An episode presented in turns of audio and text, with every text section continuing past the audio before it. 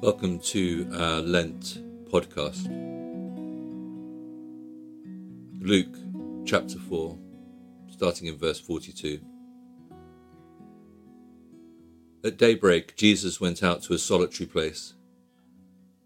The people were looking for him, and when they came to where he was, they tried to keep him from leaving them. But he said, I must proclaim the good news of the kingdom of God to the other towns also, because that is why I was sent. And he kept on preaching in the synagogues of Judea. Yet the news about him spread all the more, so that crowds of people came to hear him and to be healed of their sicknesses. But Jesus often withdrew to lonely places and prayed. German theologian Dietrich Bonhoeffer wrote these famous words in his book Life Together. Whoever cannot be alone should beware of community. Such people will only do harm to themselves and to the community.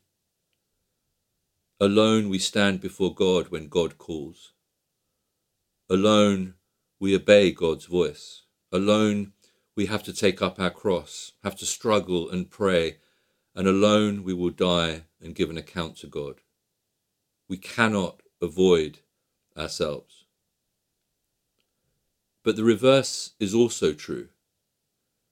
Whoever cannot stand being in community should beware of being alone.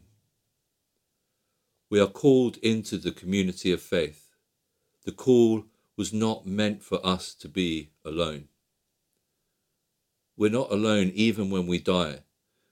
If we neglect the community of other Christians, we reject the call of Jesus, and thus our being alone can only be harmful for us. Over these past 11 months, our sense of aloneness and community have never been more disrupted. Many of us have found ourselves isolated and alone, disconnected from so much of our usual community life, be it friends, family, or church. Bonhoeffer invites us to make the most of these times where we find ourselves more isolated to spend time alone in God's presence.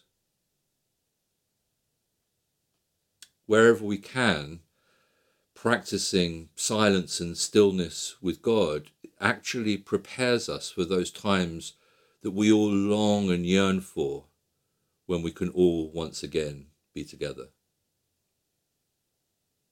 And the question to consider is consider your present balance between solitude and community.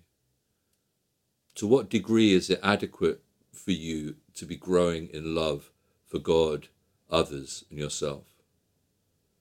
Consider your present balance between solitude and community, and to what degree is it adequate for you to be growing in love for God, others, and yourself? Lord, I confess that I'm not sure I can discern the right balance of solitude and community, especially in the midst of this crazy season. And I ask that by your Holy Spirit, you would lead me on this journey and that you would help me to be intentional in pursuing both stillness with you and engagement in healthy community with others. I ask this in Jesus' name. Amen.